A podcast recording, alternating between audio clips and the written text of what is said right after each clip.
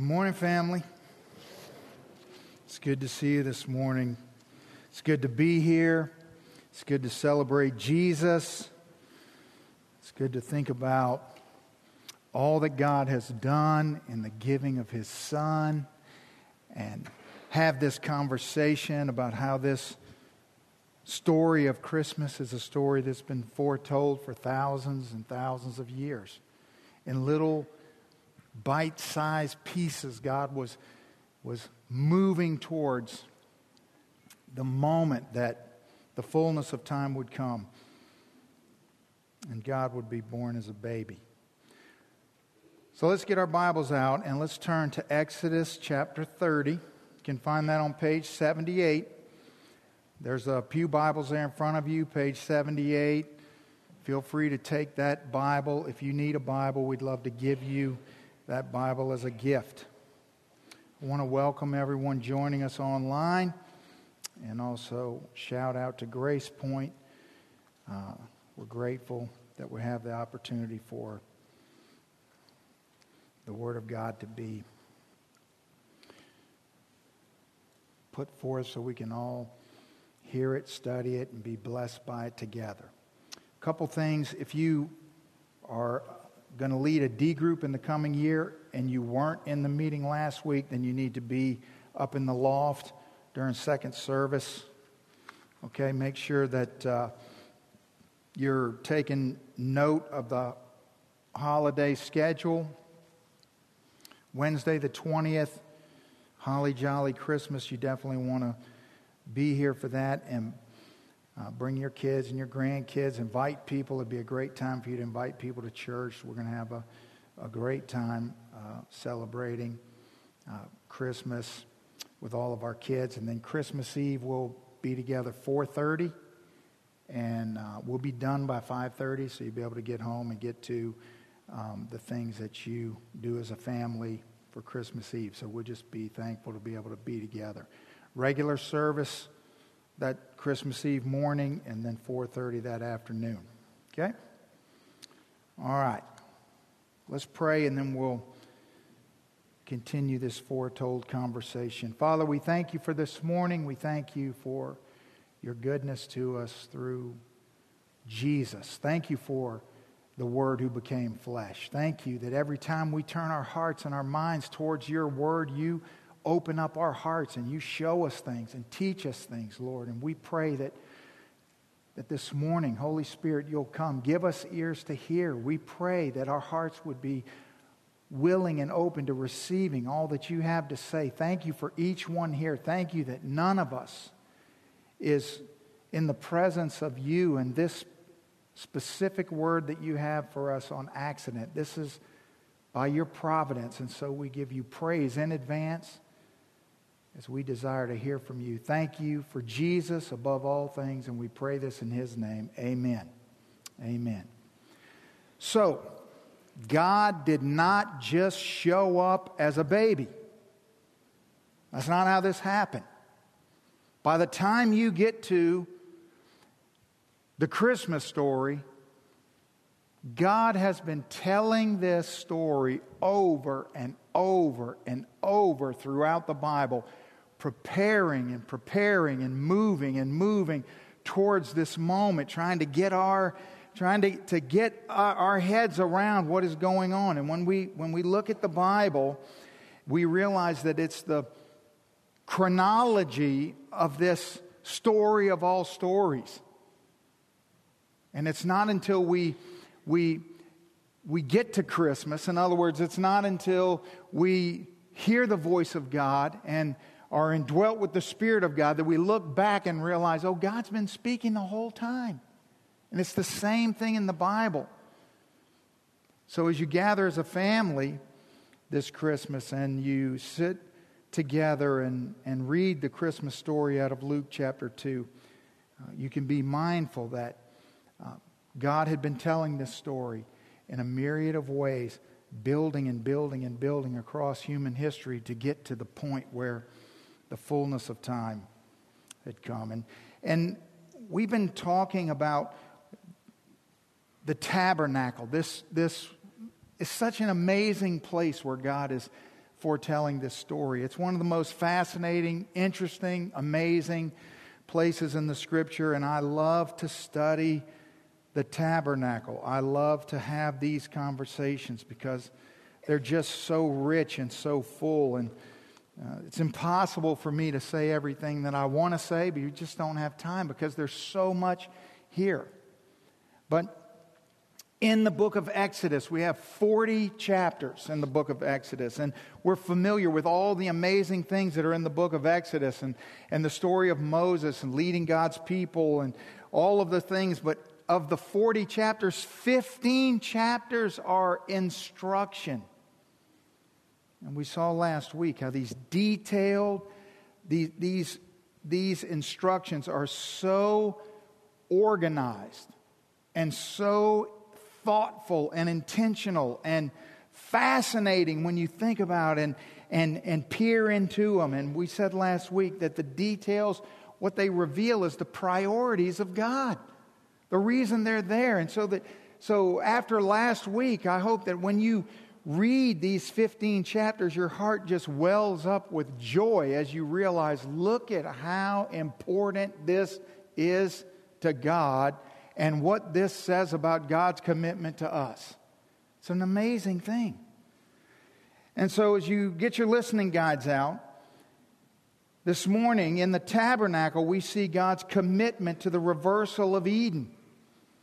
It's, it's his commitment to the reversal of Eden. Because remember, when sin entered into the garden, it wasn't just that man was banished from Eden. We didn't just lose Eden, we lost the presence of God. Eden was a place created for man to enjoy the presence of God. That was the point. The point was not Adam and Eve enjoying Eden, the point was Adam and Eve enjoying God. And so when, when you read the first two chapters of Genesis and you read the creation story, what you're reading is God preparing the perfect environment to fellowship with man. Now, there's so many ways that we could think about this because we do the same thing. We we work really hard to create the perfect environment for very important things in our life. That reveals our priorities. In my life here recently, there's been a lot of babies born. So I have two brand new little grandsons. And listen, when, when a child is about to be born, there is great preparation that goes into creating the perfect environment for that child to come into, right? Especially when it's the first child. Because the first child, there's, there's, there's no environment yet, right? By the second, third, fourth, and on goes, at least you already have an environment. So I remember as Haley was pregnant, uh, she was sitting in my, uh, my dining room table having a conversation with Kayla about, because of course Kayla already knows all this stuff, and, and Kayla and Haley are having a conversation about all the things that Haley and Colton need to prepare for the arrival of Carson. And I remember sitting there listening to that going, What are you talking about? I don't, it's like a foreign language. I, I feel like when, when, when Kayla, when Lisa was pregnant with Kayla, it was like, we need a crib and sheets and a blanket and some diapers. You know, things that make sense. They're talking about night lights and sound machines and bumbo chairs and like what? Oh, you, you know what you got to get? A baby Bjorn. A what? What is that even? What is that thing? That's that thing that you wrap the kid up and hang him on your front. I didn't know. They got in a conversation. She goes, Oh, let me tell you. Every night, Hank sleeps in a Zipadee-Zip. What, what's happening right now? What, I mean, don't get me started on the NoseFrida. See, if you don't have a baby, you don't know what that is. That is a snot extractor. I thought, do they make those for grown ups? Because I know some people that need that. You imagine you're having, you know, a conversation with somebody and, you know, they got a, a bat peeking out of the cave there, and you just go, hold on a second, here you go. You want to just get that thing? I mean, my grandkids, they have wipe warmers. I'm like, hey, y'all are going to make them sissies. Let that cold wipe touch their butt. I mean, we're toughing them up. None of this existed when I had kids. I don't even know what you're talking about. But this is what we do in preparation for something important. That's what's going on in the garden. That all this creation, see, God is preparing everything for the arrival of man. Yes. So he, he hung lights in the sky and he filled the land with fruit bearing plants and he had animals running all around and there were beautiful flowers to look at and all these details were made ready so that when man and, and woman arrived that it would be there for them to enjoy. You see that's why he created all those things. God didn't need any of them. He didn't create them because he needed them. He created them because he was creating the perfect environment to, to fellowship with his perfect creation. That's why God created all these things before he created man. He was preparing everything for that moment. See, God wasn't just giving Adam and Eve creation to enjoy, He was giving Himself for them to enjoy. And so, God, since sin ruined all of that, God has been committed to the reversal of Eden to bring back. And that's what we're heading towards. We're heading towards our ultimate glorification, which is a moment when we are in perfect fellowship again with God face to face. But until we get there, it's this story that's unfolding, leading us in that direction. But when you think about it, there they are in the garden, and yet there's one prohibition don't eat from the tree of the knowledge of good and evil. And what does man choose? Chooses to violate the one prohibition. And so we're cast out of God's presence. And so when we look at the tabernacle, what we realize is, is that this was God foretelling way in advance. Because, because here's, the, here's the point the point is, when sin destroys that fellowship, it's, well, is that it? Is it one strike and you're out? I mean, is it done? Is it over? Is our the chance for us to reconnect with God hopeless now? It's all ruined. I mean, is that the situation? And so when you look at the tabernacle, what you realize is God saying, yes, there is a way back. Yes, there is a way back. But you can't do it yourself. That's what we realize that we can't do it ourselves. We can't earn it. We can't achieve it. We can't get to God. God has to come to us. Yes. So, for example, if if we look at the very last chapter of Exodus, here's what the Bible says in Exodus 40 33. And so Moses erected the court around the tabernacle and the altar and set up the screen of the gate of the court. So Moses finished the work. Okay? He finished the tabernacle. Now, the very next verse, what happens as soon as the tabernacle is finished? The Bible says, Then the cloud covered the tent of meeting, and the glory of the Lord filled the tabernacle. So once all of the instructions were followed and everything was done according to God's uh, parameters, the glory of God showed up. The presence of God shows up, right?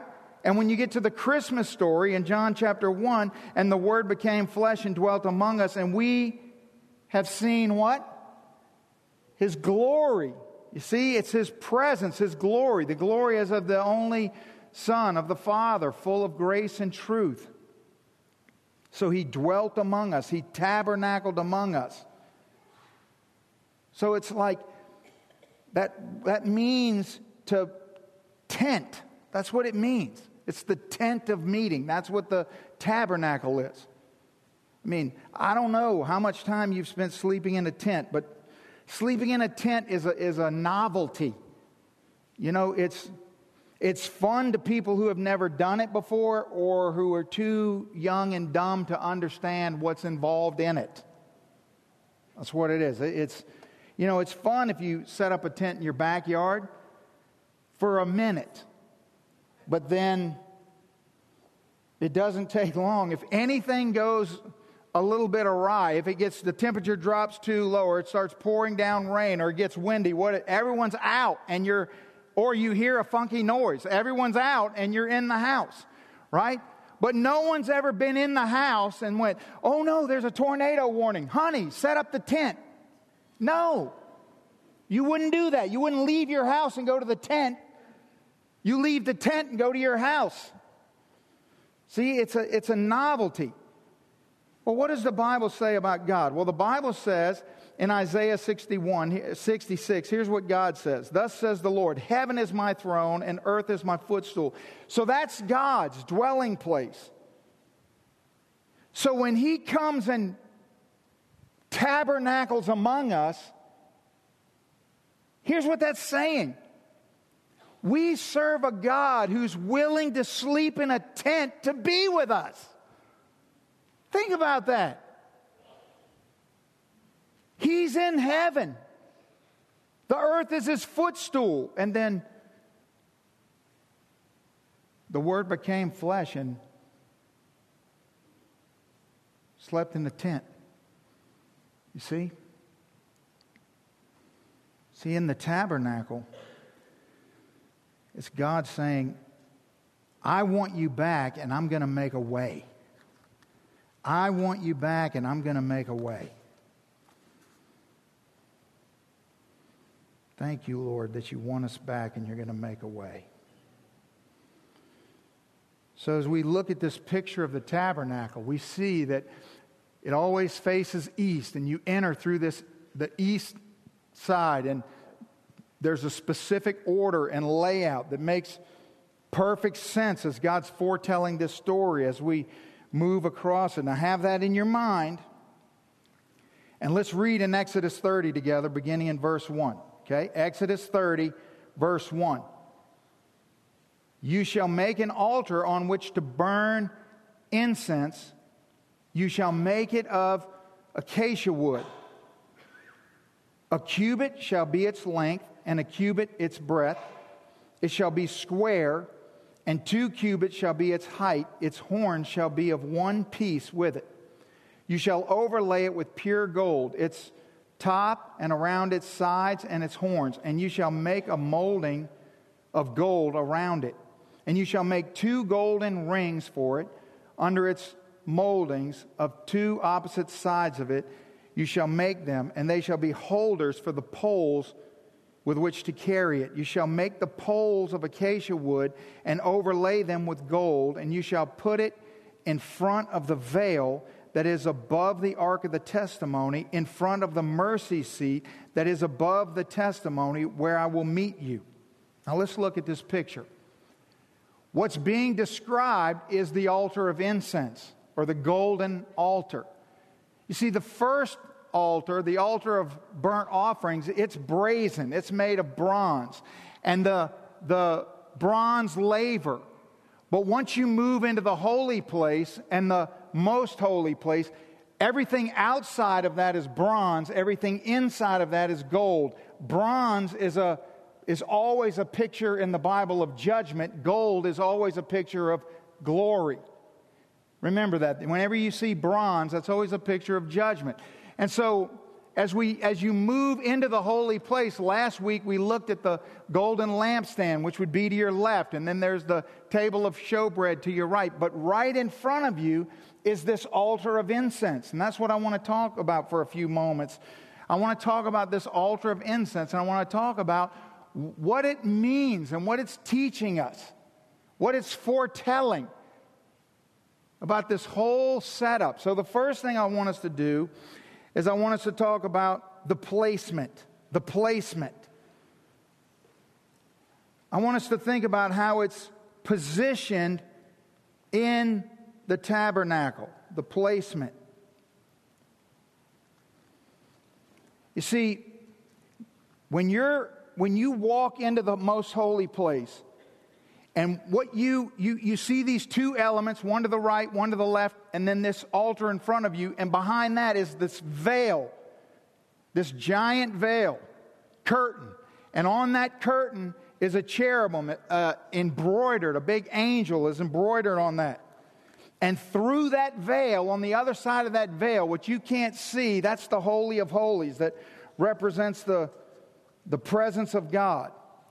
And so, what is this? First of all, just the position of this. What is this telling us? When you enter in to the holy place, in order to get to the presence of God, there's something, there's a there's something in front of you. There's a veil, but then there's something in front of that veil. And here's what it's telling us to see and experience the fullness of God's presence, we cannot bypass the altar of incense. It's there positioned in a certain way for a reason. It's in the middle for a reason. It's, it's blocking your access for a reason. So you think about that there's an outer courtyard.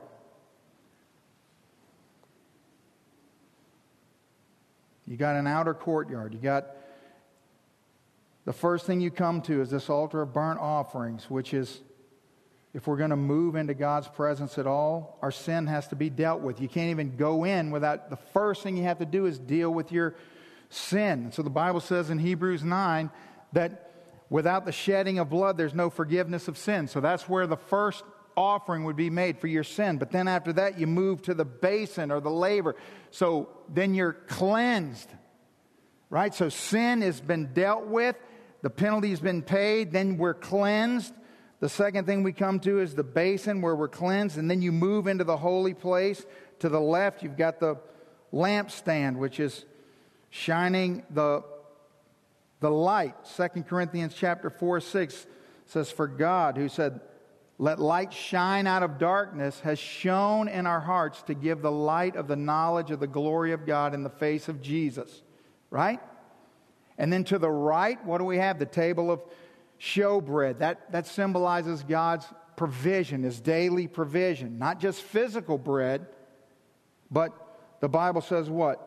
In Matthew chapter 4 Man shall not live by bread alone, but by every word that proceeds from the mouth of God. So our daily provision, our daily need is to daily eat of the Word of God, right? But then, if you want to get closer, if you want to move closer to the presence of God, you want to press in, you have to deal with the altar of incense. See, without the altar of incense, you cannot go into the Holy of Holies. So that this is very important. There's no experiencing of the fullness of God without dealing with this altar. So, if the position is there to tell us that we have to deal with it, then the next question is well, then, what is the purpose? What's the purpose of the altar of incense? What is, what is it doing? What do we need to know? What is God telling us? Well, for example, in Psalm 141, here's what the Bible says O Lord, I call upon you, hasten to me, give ear to my voice when I call to you. Let my prayer be counted as incense before you, and the lifting up of my hands as the evening sacrifice.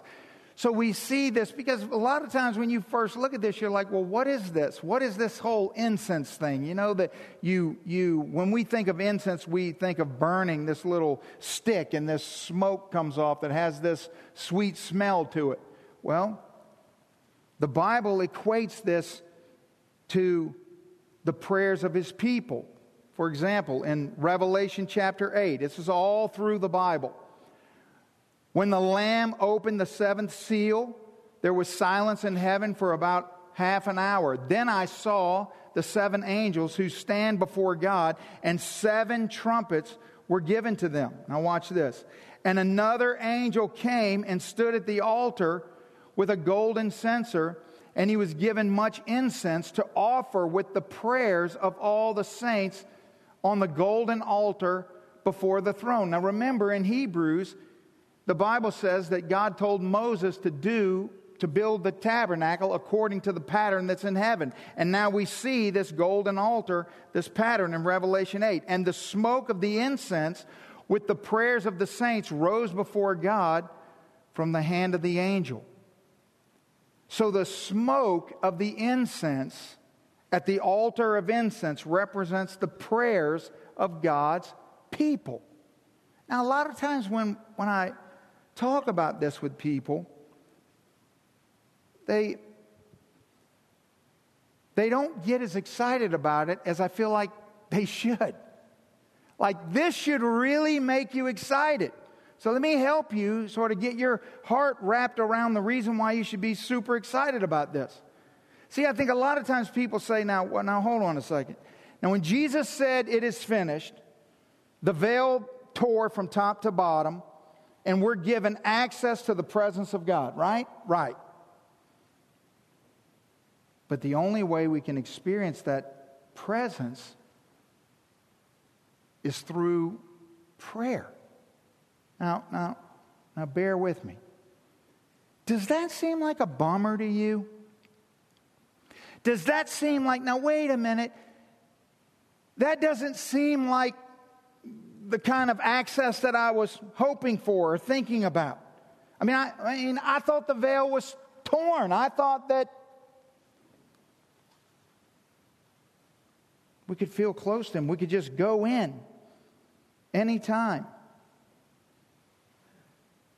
I thought there was no longer barriers between me and God. Okay, well, how come, how come sometimes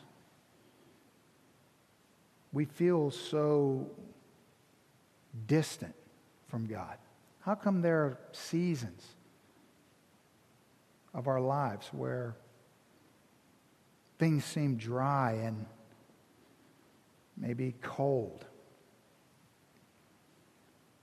And when, when we sit down and talk and you say, Pastor Tony, it just, I just feel I just feel far from God. I feel like God's far from me. I just feel distant.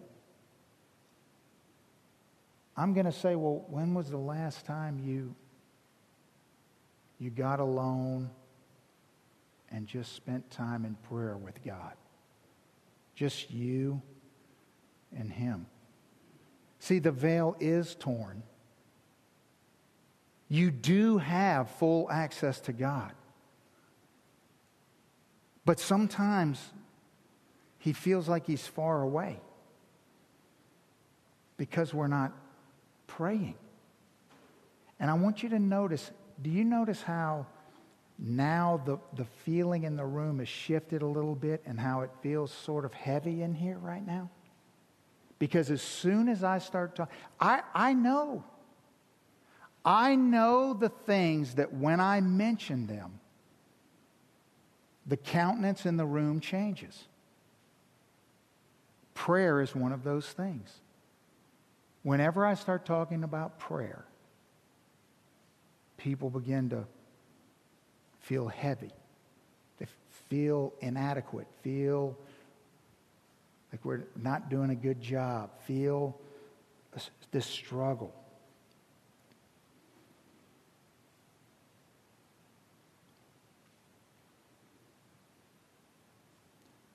Notice back in Exodus 30, verse 7. And Aaron shall burn fragrant incense on it Every morning when he dresses the lamps, he shall burn it. And when Aaron sets up the lamps at twilight, he shall burn it, a regular incense offering before the Lord throughout your generations. So here's what's happening. Whenever the priest goes into the temple and refills the lampstand, which is continually providing light, because remember, there's no windows. The only light inside the tent is from the lampstand. And so they, it's constantly refilled and it's constantly providing light. And whenever they go in to refill it, they, they replenish the incense because the incense is constantly burning. To which you say, okay, but that's not making me feel better. It should. What is God saying by telling us that this incense is constantly burning on this altar? What is He telling us about prayer? If that symbolizes prayer, and prayer is necessary to experience the fullness of God's presence, then what is it telling us about, about prayer? It's just confirming what God will later say in 1 Thessalonians pray without ceasing, which is another verse that makes us feel heavy. Why? Why is it that when the Bible says pray without ceasing, you feel, oh, like that's a heavy requirement. That's a heavy task. That's a hard saying. Isn't that interesting? See, when I was a young Christian, I used to feel that way about that verse. I used to think, I got to pray all the time without ceasing? It, and that, that command felt like a burden. It seems like something you can never live up to. But when God commands, keep the incense burning, pray without ceasing, instead of looking at that command as to what God's saying to you, why don't you look at that and say, what is that command saying to you about God? Huh? First, ask yourself, what is it saying about God before you let this weight come on? What is it saying about God? Here's what it's saying pray, pray without ceasing. It's saying, there's never a moment that I don't want to meet with you. You see, the, the incense burning all the time, if the incense represents the prayers of the saints and it never stops burning, then the incense is always there. It's always burning. It's always present. And so when God says pray without ceasing, God's saying there's never a moment of any day and any time that I don't want to meet with you. What if God would have said, just pray sometimes? Because I'm busy and I don't have time for you all the time. What if God would have said, hey, you know what? Don't pray about the dumb stuff, just pray about the big things. But He didn't say that. See, God says, No, I always have time for you, and I always have time for anything that's important to you. I want to hear about it. That it's not just pray once a day or twice a day or this point or that point. It's I'm always available for you.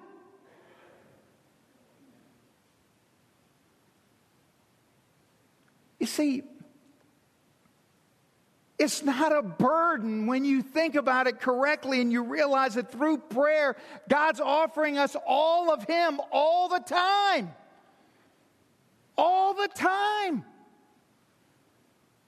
See, we have a tendency to think wait a minute, prayer is the only way to access and experience the full presence of God? When I'm saying, wait a second, yes, but Stop and think for a second. Prayer, anytime, anywhere, any place, about anything, is always available. Instead of looking at it as a barrier, look at it as a key that you can keep in your pocket anytime, anywhere. Use it anytime. That's what it is. And you think about that there's so much confusion today about prayer. So many reasons why we, we so many lies we believe about God and we believe about ourselves that hinder our prayer lives. See, maybe, maybe you've prayed and you've asked God for something. And maybe you've asked God for His will about some situation or some issue or person or thing or whatever it is. Have you persisted in that prayer? And again, why does that feel heavy to you when I say that? Have you persisted in that prayer? Well, if, if God hears my prayers and if, if, I, if He's always available and wants to meet with me, then, then isn't praying one time sufficient? Well, I don't know. What does the Bible teach us about that? Well, let's think about something. You see, when we, when we pray, why don't, why, first of all, when, when something is important to us and we pray about it, what prevents us from being persistent about it? Well, uh, quite frankly, we all know the answer to that. It's because we pray and then nothing happens and we think, well, nothing's going to happen. And why do we think that? We think, well, because nothing's going to happen based on us. See, nothing's going to happen because God's not going to answer my prayer because I have sin in my life. God's not going to answer my prayer because I'm not as faithful as I should be. God's not going to answer my prayer because I haven't done all the things I'm supposed to do. And so we stop praying because we think that it's because of us. That's the truth. That's why you don't persist in prayer, is because you're focused on you. That's what we do. We believe lies about God, and then we believe lies about ourselves. Well, let me tell you how you know that's not true. Because if ever in the history of the universe there was a person who prayed a prayer, who fully, completely, totally, 100%, top to bottom, start to finish, deserved for that prayer to be answered, it would have been Jesus. And so let's think about what happens when Jesus prays in Matthew chapter 26 in the Garden of Gethsemane. He takes Peter, James, and John with him deeper into the garden. He says, You rest here. The Bible says he goes to the Father and he says, Father, let this cup pass from me, please. If there's another way. And God says, No. And he goes back and he wakes up the three compadres and says, Hey, what are you sleeping? Wake up. And he goes back in and he prays, Father, let this cup pass from me. Is there any other way? And God says, No. Isn't that what happens? And then what happens? And then he goes back a third time, and the Bible says, And again, he came and found them sleeping, for their eyes were heavy. So, leaving them again, he went away and prayed for a third time, saying the same words again. Now just hold on and think about this. Jesus got no, not once, not twice. So he persisted. So clearly it's not based on you. Isn't that true? So can you just free yourself from that lie right now? Let's just all free ourselves from that right now. You know that's been plaguing you. Get that off of you. Jesus persisted. He said, No, Father, is there any other way? But why? Why what, what is God teaching us?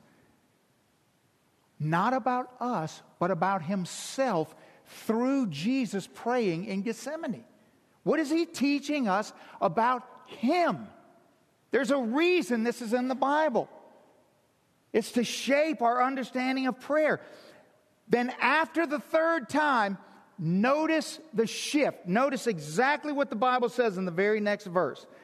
Then he came to the disciples after the third prayer and said to them, Sleep and take your rest later on. See, the hour is at hand, and the Son of Man is betrayed into the hands of sinners. Rise, let us be going. See, my betrayer is at hand. Wait, what? Did you see what happened there? He went from, I don't want to do this, please take this away from me. No. I don't want to do this, please take this away from me. No. I don't want to do this, please take this away from me. Goes back. Why didn't he go back a fourth time? Well, because it's clear he doesn't need to. Because the third time he came to realize the Father's will was the best way. God is showing us through Jesus the exact thing He does in our lives when we pray. When we pray and God says no, the reason we persist is not because we're trying to bend God's arm to listen to us and we're trying to, if we concentrate enough or say enough of this way or that way or some ridiculous thing that the devil's trying to conjure up in your head, it has nothing to do with that. Persistence in prayer conforms us to the will of God in what we're praying about. See, God, God answers all prayers in one of two ways. Either He says yes, or He conforms our will to understanding that His no is better than yes. That's what He's showing us. Jesus comes back after the third time with a completely different mindset. So, see, that's the purpose. The purpose is the prayers of God's people. It's placed there for a reason, it serves a very important purpose. And now let's think about the power. The power.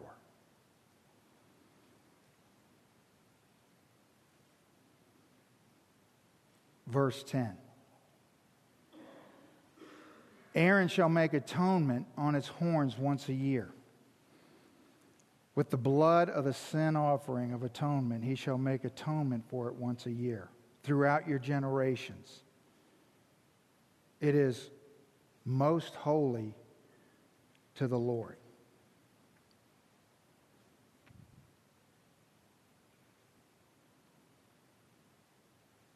This incense these prayers that are constantly burning, constantly going forth from this altar that's before the Holy of Holies. Why does the Bible say, With the blood of the sin offering of atonement, he shall make atonement for it once a year throughout your generations it is most holy to the Lord. See, what makes our prayers effective and powerful is not the quality of our prayers. It's, it's not the faithfulness of the person praying. Jesus proved that. It's not the obedience of the person praying. It's not it's not the person praying. It's not because we use fancy words. It's not because we we focus real hard with our attention. No. Our prayers are powerful and effective because of the blood of Jesus. That's what this is teaching us. See, this isn't, this isn't a, a an incense stand. How come, how come God didn't just say, well, just make a, a big candlestick looking thing and put incense in the top of it? No, this is an altar of incense. It's an altar Look at what the Bible says in Hebrews chapter 9. But when Christ appeared as the high priest of the good things that have come then through the greater and more perfect tent, not made with hands, that is, not of this creation, not the tabernacle. He entered once for all into the holy places, not by means of the blood of goats and calves, but by means of his own blood, thus securing an eternal redemption. Imagine, just imagine in your mind. The priest entering into the tabernacle to light the incense or to switch it out, to refill it. And as he's doing that, he's standing there next to that altar. And he sees right there is the veil, the curtain. It's right there. Right there. On the other side of that veil is the presence of God. It's right there. And he knows that it's right there. And he lights that incense.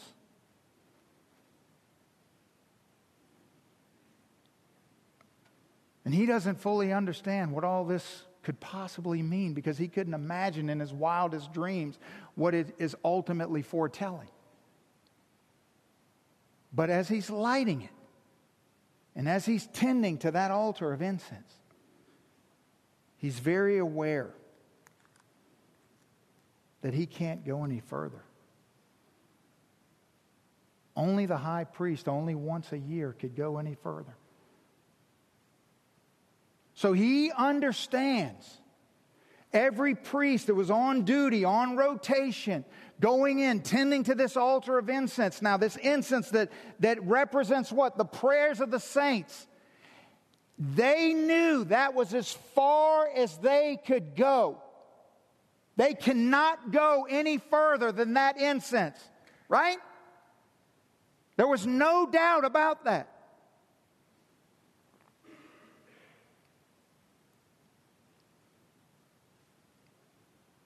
But what goes farther? No, no, I'm talking about in the tabernacle.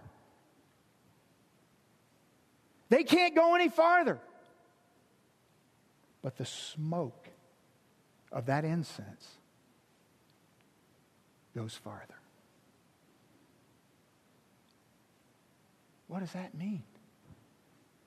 That, that means, yes, it is finished. Yes, the veil is torn. Yes, you can come boldly into the throne room of heaven. How? What pierces through that veil?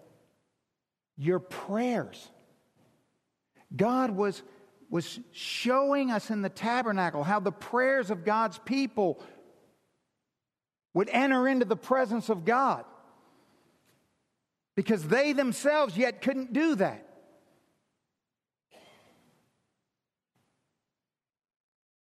To which we say, well, wait a minute.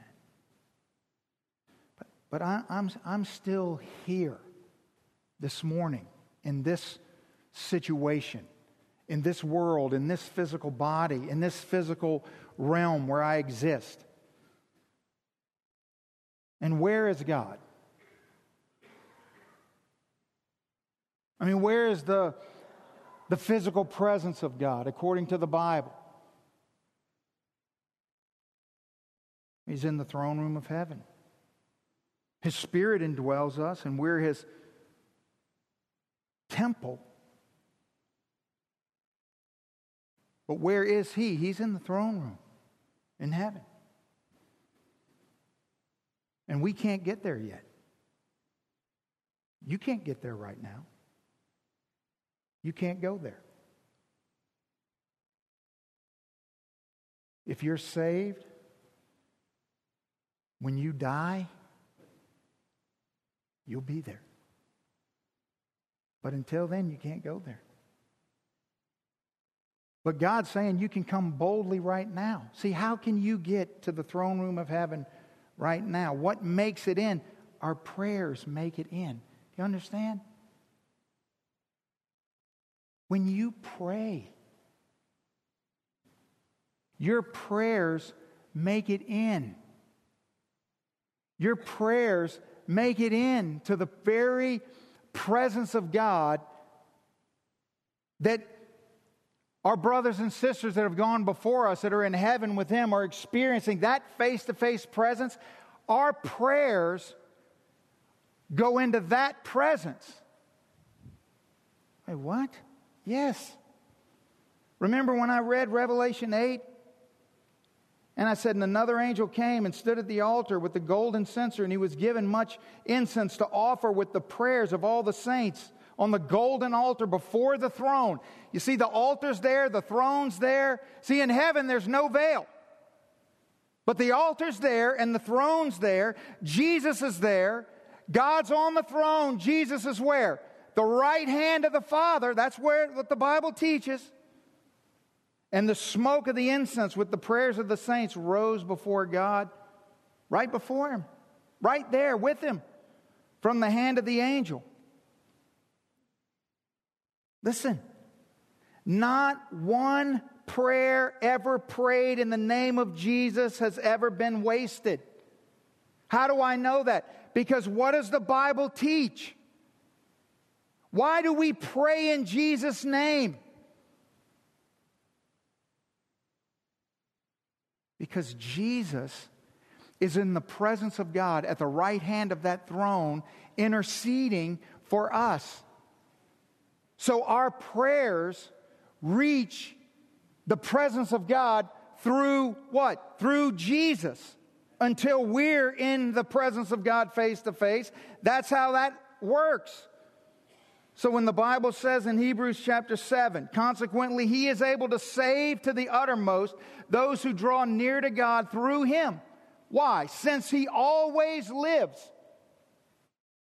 Just like the incense always burns, he always lives. He doesn't live sometimes. He doesn't live eight to five, Monday through Friday, but on the weekends, you got to put in a holding tank until first thing Monday morning. That's not how it works. He always lives to intercede on our behalf. So when you pray in Jesus' name, Jesus takes your prayer to the Father, so the Father answers your prayer as if it comes from the Son. What? Which means if God tells you no, you can know for sure that it's because there's a better way. Because God's never going to tell his son no unless there's a better way. You see, the point is not if you if you pray about the right things or in the right way, or it's not about all that. It's just about the fact that you pray.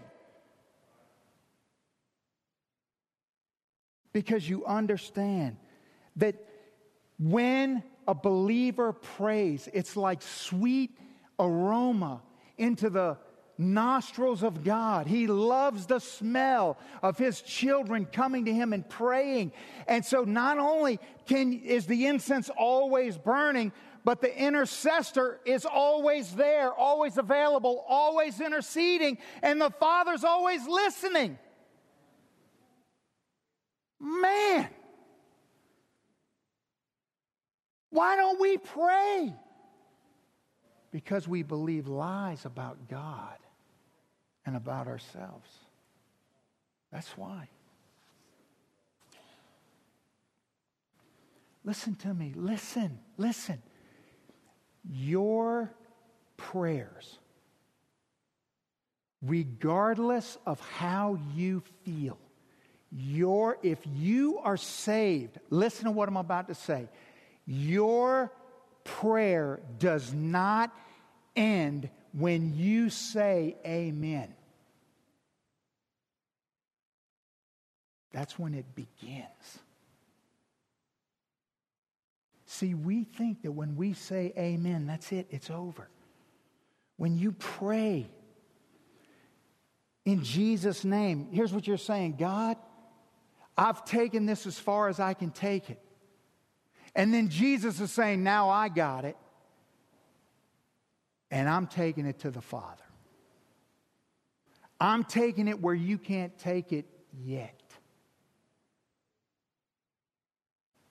That's what happens when you pray. Listen, that's what happens when children pray. That's what happens when we hear people we love pray. God hears that. And those prayers don't end when we say, Amen.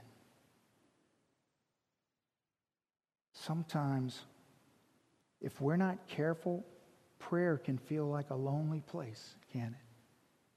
You can feel alone in your closet by yourself with the Lord. Don't believe that lie. Whenever you pray, this is what the Bible teaches in Hebrews 7 and Romans 8. Whenever you pray, Jesus prays with you. You're not alone. You're the only physical person in your prayer closet, but you're not alone. You're not alone.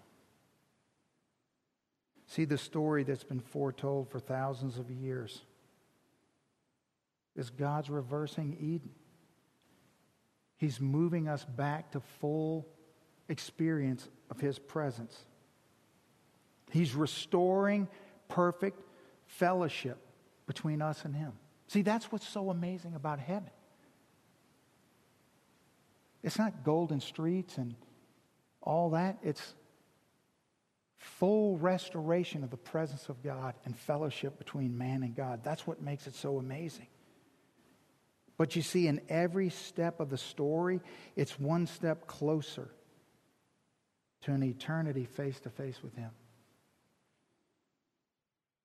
So when God says to you, pray without ceasing, listen, he, that is an expression of his, his unbelievable love for you that is so great that he's saying, There's never a moment that I don't want to meet with you. Just pray without ceasing. Pray as much as you want. Pray about whatever you want. And just persist in prayer. Because I will answer your prayer. Because I always do. And when you get worn down, remember Jesus in the Garden of Gethsemane. And just understand that, listen, God's not saying, nope, you haven't hit the quota yet. No, no. He's saying, I hear you. Listen to me. Trust me. Trust me. There are things you can't know. There are things you can't understand. There are things you can't see. But trust me. I'll always do the absolute best thing that can be done because when you pray, that prayer reaches the Father through his beloved Son.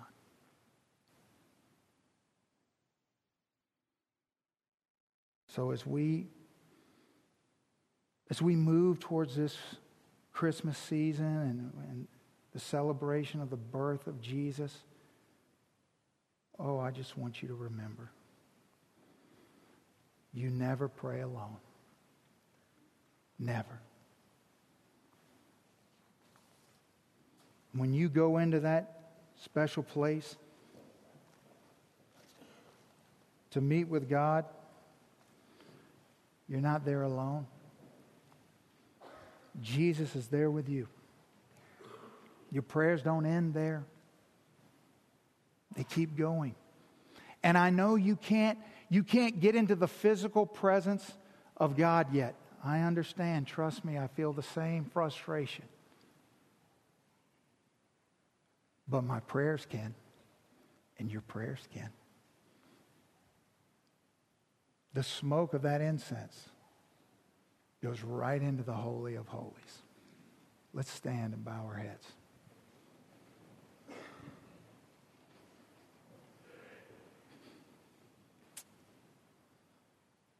Lord, the way you love us is so extraordinary. When we look at the story of redemption, when we look at the story of you restoring, reversing Eden, God, we, we're just amazed by your heart. And it, it reminds us of how unworthy we are. It reminds us of how helpless we would be to try to sort this out ourselves. But it, it presses us into the loving arms of your sufficiency. That you, through the light of your Son Jesus have revealed all the ways that we could never do what needed to be done, but that you were giving yourself to accomplish that for us. And so, Lord, may our prayer lives, not just this Christmas season, but from here forward, may they represent the truth of what your word teaches us. We want to take captive the lies that we believe about you and about ourselves so that we can, in fact, come boldly into your presence and experience the fullness of that. So, Lord, let a new chapter begin. Let a new, let a, let a new beginning of prayer. Start in our lives. Lord, if there's anyone in this room that does not know you, may they hear this morning how much you love them and that you want to know them and that you have broken down every barrier to give access to yourself. But you will not force anyone. You will only invite. And so, God, will you grant the courage and conviction to respond? And Lord, for every saved person, may we respond in awe and humility at what this communicates about you. And we thank you and we pray this in the name of the one who intercedes who lives to evermore intercede. Thank you, Jesus.